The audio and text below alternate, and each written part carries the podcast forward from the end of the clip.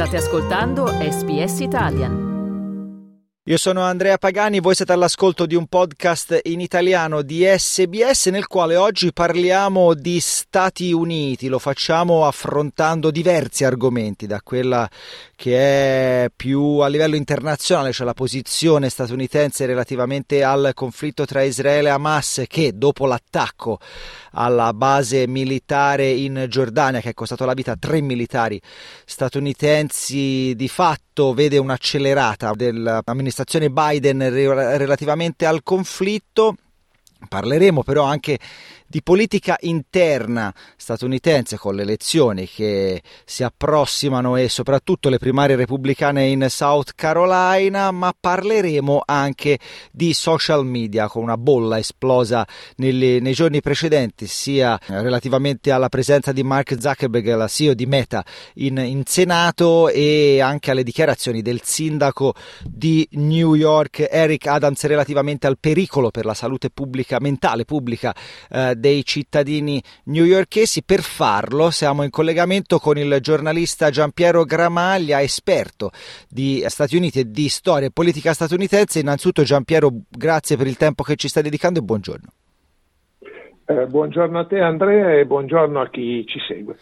Dunque, partiamo allora dal conflitto tra Israele e Hamas e lo facciamo affrontando diversi aspetti. Innanzitutto quello strettamente militare. Ecco, vuoi aggiornarci Giampiero su quello che è successo all'indomani dell'attacco che è costato la vita, attacco ricordiamo nella base militare americana in Giordania che è costato la vita a tre militari statunitensi?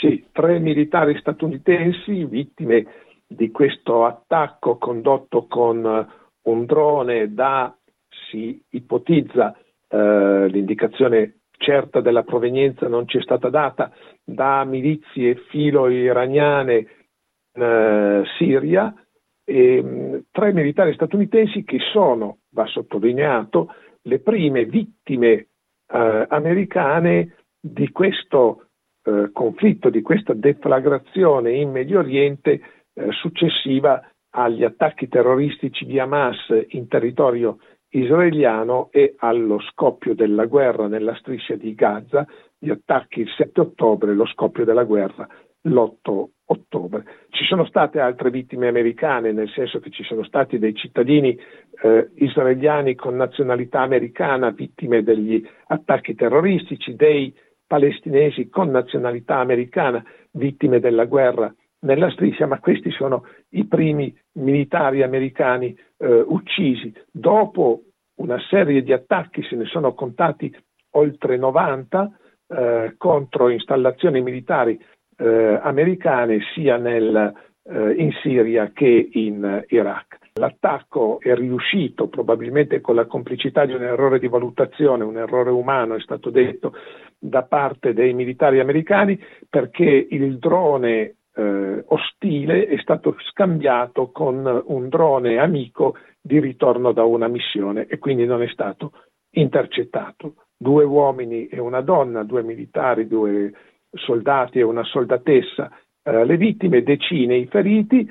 La decisione è quella di reagire, questa decisione è stata annunciata, resta da vedere eh, con che intensità reagire, se eh, innanzitutto essere sicuri di aver individuato la eh, fonte dell'attacco, da dove veniva l'attacco e poi eh, come colpire questa fonte dell'attacco, se limitarsi a un raid come altre volte è stato fatto o se organizzare un'operazione di più ampio respiro. Non è una cosa da decidere o che venga decisa alla Casa Bianca dove ci sono state alla Casa Bianca e al Pentagono riunioni, valutazioni eh, di, con spirito leggero perché il rischio, eh, se si sbaglia la misura della reazione, è quella non solo di contribuire a un'escalation di tensione, ma di aumentare la dimensione regionale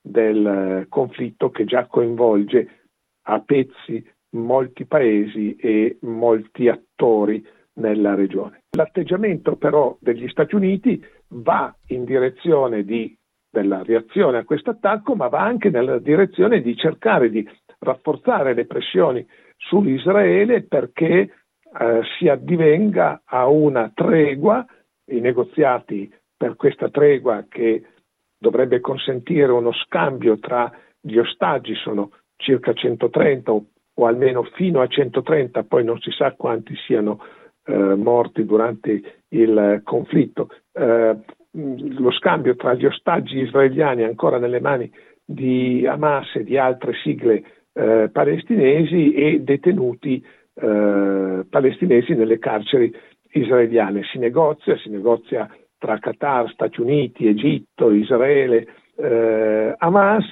Eh, gli Stati Uniti stanno esercitando pressioni su Israele perché sia meno eh, coriaceo sia nella trattativa che nel condurre la guerra che ha fatto già quasi 27.000 vittime a, nella striscia di, di Gaza e lo fanno in due modi, da una parte prendendo sanzioni contro i coloni israeliani che comprino violenze contro i palestinesi nei territori palestinesi, quindi parliamo della Cisgiordania, non della striscia di Gaza, e dall'altra facendo circolare l'ipotesi di poter non mettere il veto all'ONU su un riconoscimento della Palestina come membro a pieno titolo dell'ONU, che sarebbe un riconoscimento dell'esistenza di uno Stato palestinese, una forzatura diplomatica, perché questo Stato palestinese di fatto ancora non, eh, non c'è, ma che eh, il solo fatto di farla circolare può suonare pressione sul governo israeliano, il governo Netanyahu, che non è disposto ad accettare questa prospettiva. Intanto ricordo alle ascoltatrici e agli ascoltatori che siamo in collegamento con il giornalista Giampiero Gramaglia con cui stiamo cercando di far luce su quella che è l'atteggiamento statunitense per quanto riguarda il conflitto tra Israele e Hamas. Hai parlato Giampiero della situazione sul fronte e della fragilità della situazione, perché insomma eh, da una parte l- chi avrebbe commesso l'attacco e effettuato l'attacco alla base militare sono i Kataib e Hezbollah che al momento, visto che sono una forza che eh, rientra nel, nel, governo iracheno, si sono fermati per eh, non creare ulteriori grattacapi al governo di Baghdad. Dall'altra una notizia che l'America, l'America sembrerebbe aver approvato piani per attaccare obiettivi iraniani, perché perché sembra che appunto l'arma, il drone, sia stato di produzione iraniana, quindi c'è, c'è, molta fragilità in questo contesto per quanto riguarda il fronte. Hai affrontato anche il discorso diplomatico. Ecco, questa accelerata relativamente a Uh, le sanzioni per i coloni che hanno ovviamente scatenato le reazioni del, delle fazioni più conservatrici del, del, governo israeliano, ma anche questo fatto di voler mettere davanti a Israele davanti al fatto compiuto, cioè riconoscere lo Stato palestinese prima che le varie trattative di pace o il cessate il fuoco venga ufficializzato. Ecco, cosa ci dice questa, questa accelerata del, dell'amministrazione Biden che fino a poche poche settimane fa comunque subiva le critiche per una, per una incertezza una mancanza di presa di posizione decisa. Ah, ci dice che in questa situazione, uso le parole della CNN, non c'è una scelta che sia vincente per, per Biden, perché da una parte deve reagire, deve reagire all'uccisione dei tre soldati americani perché se no si espone alle accuse che già gli sono venute di debolezza da parte di Trump, da parte dei eh, repubblicani, ma dall'altra non deve sbagliare la misura della reazione perché se no si innesca uh, un, un deflagra, un conflitto regionale che gli Stati Uniti non vogliono perché li impegnerebbe, finirebbe per impegnarli in, in uh, prima linea. Nei confronti di Israele invece ha il problema opposto, cioè da una parte non deve mostrarsi troppo debole per non deludere l'elettorato moderato eh, e l'elettorato moderatamente conservatore, ma dall'altra se non agisce con forza nei confronti di Israele delude l'elettorato di sinistra l'elettorato giovane e perde lì eh, consensi. Dopodiché vediamo fin dove si spingerà nei confronti di Israele, perché a parte le sanzioni ai eh, coloni, il resto sono rumors eh, diplomatici che circolano, ma di azioni concrete ancora non se ne sono viste. Blinken, il segretario di Stato Anthony Blinken, sta per tornare nella regione, dovrebbe arrivare eh, sabato, il che vuol dire, a mio giudizio, che fino a sabato non succede nulla sul piano delle trattative, cioè non si sarà un accordo e forse Blinken sarà l'attore di qualche messaggio più ultimativo eh, di Biden a Netanyahu, che dal canto suo, Netanyahu, continua ad avere l'interesse a tirarla per le lunghe, a tirarla per le lunghe. La guerra per sopravvivere politicamente perché il suo governo è debole e la spinta dell'opinione pubblica a nuove elezioni è forte ma senz'altro non si concretizza in tempo di guerra e a tirarla per le lunghe perché Netanyahu non vede l'ora che alla Casa Bianca torni il suo amichetto Trump con cui andava d'amore d'accordo mentre con Biden non si sono mai voluti bene neppure quando Biden era vicepresidente di Obama. E quindi delicatissima e difficile insomma la strategia da adottare per Biden. Tra l'altro anche nel mondo accademico statunitense stanno succedendo insomma, si stanno alimentando delle polemiche relative a delle nomine specialmente all'interno dell'università di Harvard dove alcuni eh, studiosi di Jewish Studies appunto sono come Derek Pensland è andato insomma sotto il fuoco delle critiche perché ha appunto criticato il, il governo israeliano. Quindi questo ci dice che anche all'interno degli Stati Uniti. Questa è una situazione difficilissima per Biden, forse non meno difficile di quella che lo aspetta alla fine di quest'anno, cioè le elezioni, le presidenziali, rimanendo dalla parte del Partito Repubblicano, Giampiero, tra, 20, tra poco più di 20 giorni ci sarà forse l'ultimo appello per la sfidante repubblicana di Donald Trump, cioè di Nikki Haley. Ecco, se ti dico tre parole, cioè Trump, sondaggi e donne. Ecco, come mi riunisci queste tre parole con un eh, fil rouge? Si trova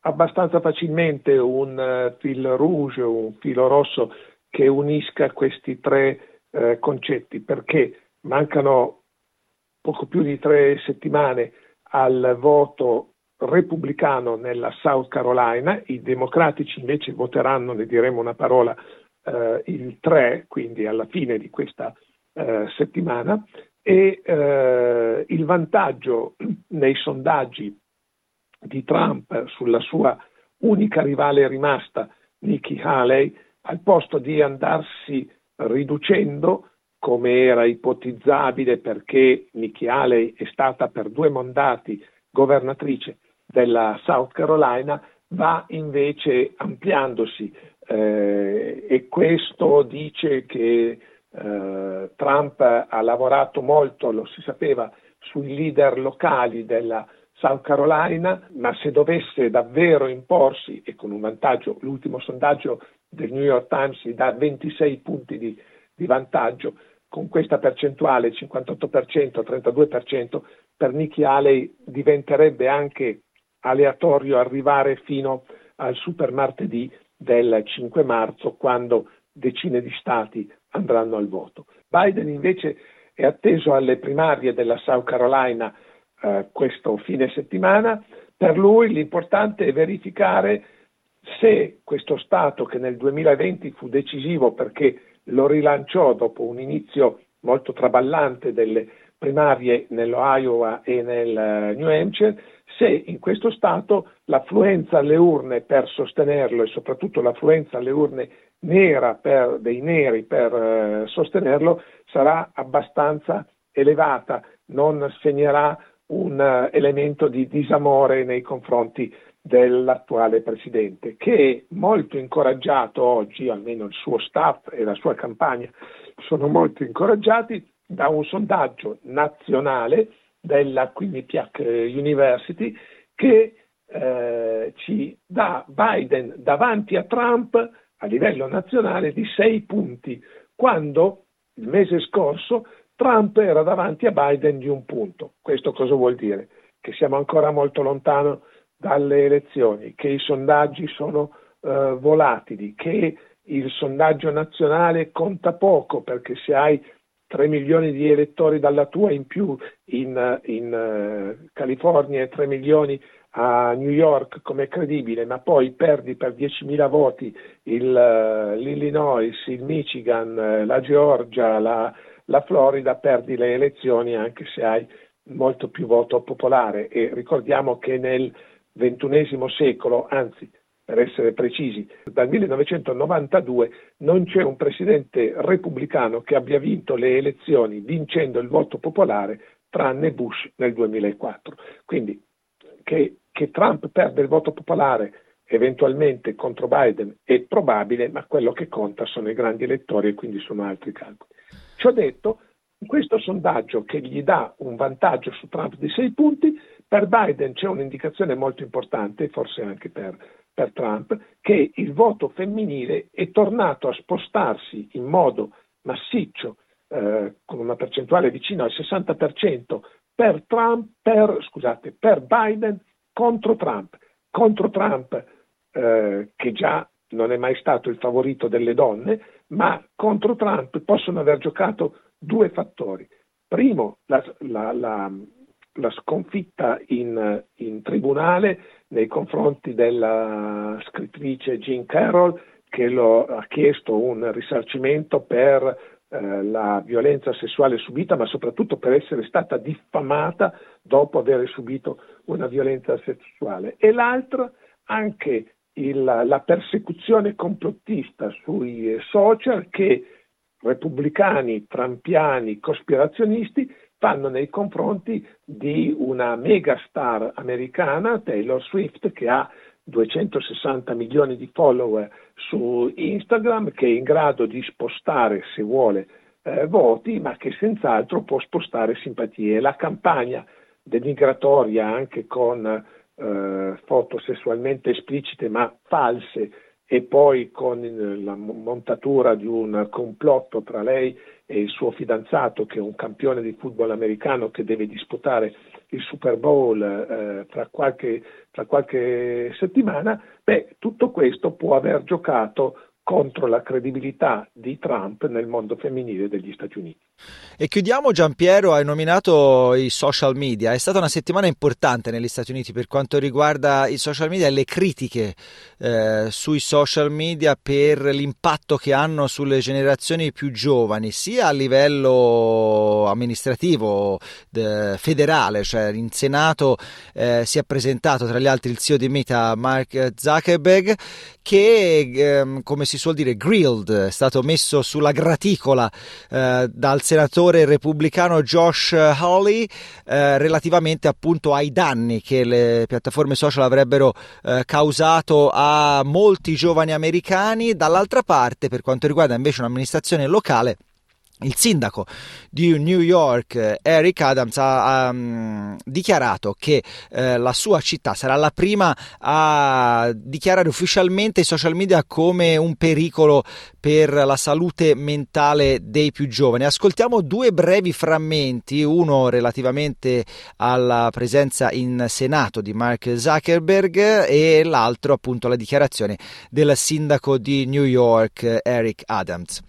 Senator, I view my job and the job of our company as building the best tools that we can to keep our community safe. Well, you're failing at that. To, well, Senator, we're doing an industry leading effort. We build AI oh, tools nonsense. that. Your product is killing people. Will you personally commit to compensating the victims? You're a billionaire. Will you commit to compensating the victims? Will you set up a compensation fund Senator, with your money? I think these are these are with your money.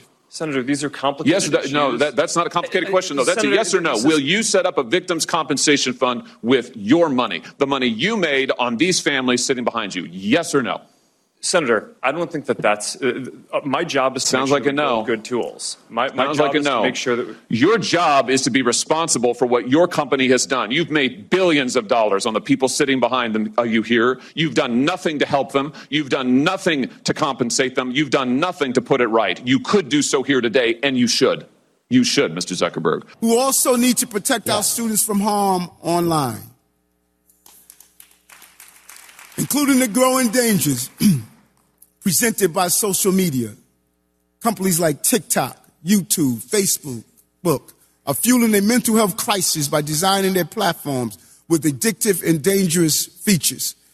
We cannot stand by and let big tech monetize our children's privacy and jeopardize their mental health. Ecco Giampiero, alla luce di queste dichiarazioni, insomma, che settimana è stata e secondo te se questa è una specie di bomba orologeria, c'è tutto a un tempismo preciso oppure ci dice qualcos'altro? No, senz'altro ci dice di una preoccupazione crescente negli Stati Uniti per, uh, la, uh, dire, per la, i, i danni sociali in particolare per, sui giovani provocati dai, dai social eh, che eh, in, eh, in, congresso sono stati accusati di essere assassini e che eh, a New York vengono accusati di ledere alla salute mentale dei, eh, dei eh, ragazzi. Um, e questo è, un, è un'attenzione crescente e, e motivata, fondata, perché gli episodi di, eh, sia di, di, di, diffamazione sui, eh, sui, social, sia di istigazione a fare cose eh, atroci e qualche volta anche eh, che conducono al suicidio, che conducono alla, alla, morte, giovani che cercano di emulare i comportamenti di, di, di altri, tutto questo eh, è vero. Che poi questo porti a eh, misure concrete, al di là degli appelli all'autoregolamentazione, all'autocontrollo, eh, all'automoderazione che eh, lasciano quasi sempre il tempo che, che trovano, eh, beh, eh, è tutto da vedere perché nella mentalità eh, americana, nella mentalità degli Stati Uniti, in particolare della parte più conservatrice e eh, moderata dell'opinione pubblica americana, non c'è la vocazione a regolamentare, che c'è invece magari in Europa, che ha preso dei, delle misure per regolamentare i social con relativo successo finora, però le ha prese.